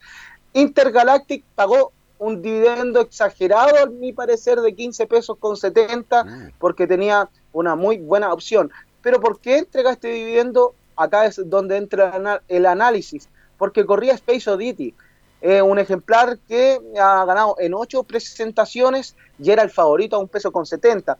Claro, el público al ver toda su campaña y al ver que eh, en su penúltima carrera anterior a la que enfrentaba eh, este día sábado, se había visto muy bien y al parecer estaba recuperado. Sin embargo, nuevamente falló este hijo de Buzz World y Intergalactic aprovechó el momento ganando por un cuerpo a Contigo Charles con Ignacio Valdivia pagando 20 pesos con 80 centavos. Si usted juega la exacta entre Intergalactic y el número 6, 7 y 6, que vale 200 pesos en el Hipódromo Chile. ¿Sabe cuánto cobra usted, Carlos Alberto Bravo? ¿Cuánto? A ver, cuénteme, a ver. 46.450 pesos con 200 pesos si, si usted eh, Acierta, obvio, ya. Si juego dos luquitas me hago rico, ¿ah? Claro, ahí tiene que multiplicar por 10, son Exacto. eh, 46, 464.500 pesos. Espectacular. Gosti, espectacular. Gosti que había ganado el día jueves, ganó el día, eh, llegó tercero en este clásico, muy buena presentación con Hugo Ochoa, cuarto Zambene con Joaquín Herrera y quinto el favorito Space Oddity en el clásico Saint Oregon de la undécima carrera del pasado día sábado en el Hipódromo Chile. Le cuento que este es eh, Intergalactic, es un ejemplar nacido en el Aras Dadinco, eh, que marcó 58 segundos 18 centésimas para los mil metros. Es un macho de 6 años, hijo de Aragón y Sister of Mercy por Holly Bull. Completa una campaña de 42 presentaciones, 10 victorias. De esas victorias, el día sábado sumó su tercer clásico, en, en donde también marca el clásico República de Colombia y el Macario Vial. Macario, lindo nombre, Macario. Sí. Bien, Ah, este, eh, acumula 45 millones 244 mil pesos en ganancias, Carlos. eh, ¿cuándo tenemos ya carrera en vivo y en directo el jueves? Sí, esto parte el jueves. Hoy no hay carreras en la red Teletrack, en ningún hipódromo. Eh, rectifico, mañana en el Valparaíso Sporting, mañana estaremos repasando también lo que pasó el día lunes con la victoria de Libardonés, quien se hace fuerte en el Sporting. Lo vamos a dejar para mañana todo el repaso de la victoria de este ejemplar. Pero le cuento que mañana en el Valparaíso eh, Sporting eh, se disputan eh, el clásico en la Troya, o más bien es un, un especial que se disputa de un total de 15 carreras. La última a las 21 horas con 15 minutos, la primera de la tarde a las 14 horas Fabián, con 45 Explique qué es lo que es la Troya. La- tengo entendido donde se reúnen los ganadores, donde se toma la fotografía. Cuénteme un poquito algo sobre Sí, eso. en la Troya, en la Troya es donde se entregan las instrucciones, pero este premio se llama en latroya.cl, es un portal en donde lleva muchos años entregando información, en donde usted se puede involucrar y también eh, puede compartir distintas opiniones. Ese es el clásico que se disputa este día miércoles, premio en latroya.cl con San Bobby, el número 2 Blister, Emir Sureño el 3, Fast Rock el 4, Libardonés el 5, nuevamente presente, el 6 Ídolo Máximo, el 7 Best Company, el 8 Bárbaro Guerrero son los participantes del premio en La Troya, que es un especial que se disputa en el eh, Valparaíso Sporting. Mientras que el día jueves en el Club Hípico de Concepción, un total de 12 carreras, la primera a las 15.40, la última, la duodécima competencia, a eso de las 21 horas con 10 eh, minutos. La prueba principal es el premio Fantasmático, primera serie, 1400 metros, un handicap libre. Un buen hombre, el número uno con Gustavo Aros, el 2 un solo con Cristian Andrés Rojas, el 3 Reli Midas con, John, eh, con el eh, jinete Pablo Benavente, sí. Ah, no, no tiene, eh, no tiene de momento Jockey Reli Midas el número 3. Así que voy a ir a mm, candidatearme para mostrar este ejemplar. Bien. El número 4 del, del carajo, Jaime Miño, el 5 Samán, con eh, Nelson Figueroa, el 6 Casablanca Fighter, Leonard Silva, los participantes de la sexta competencia del día jueves, el viernes el Club Hípico y el sábado en el Hipódromo Chile Carlos. Estamos cerrando. Eh, la última pregunta, si que me la contesta, yo lo pongo en un estado bastante delicado. ¿Cuándo debuta Gatini? Gatini, yo creo que va a estar corriendo para agosto. ¿no? Para agosto. Bien.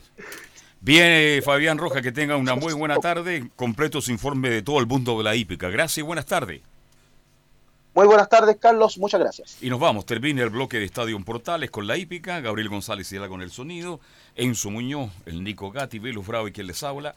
Ah, y el contacto también que tuvimos con Camilo Vicencio. Hizo un buen programa hoy día. Tuvimos a Leonardo Vélez, voz autorizada de Colo Colo. Tuvimos con la renuncia de Mario Sá y cerramos con el mundo de la hípica. Gracias, esta mañana a la una y media seguimos haciendo Estadio en Portales. Chao.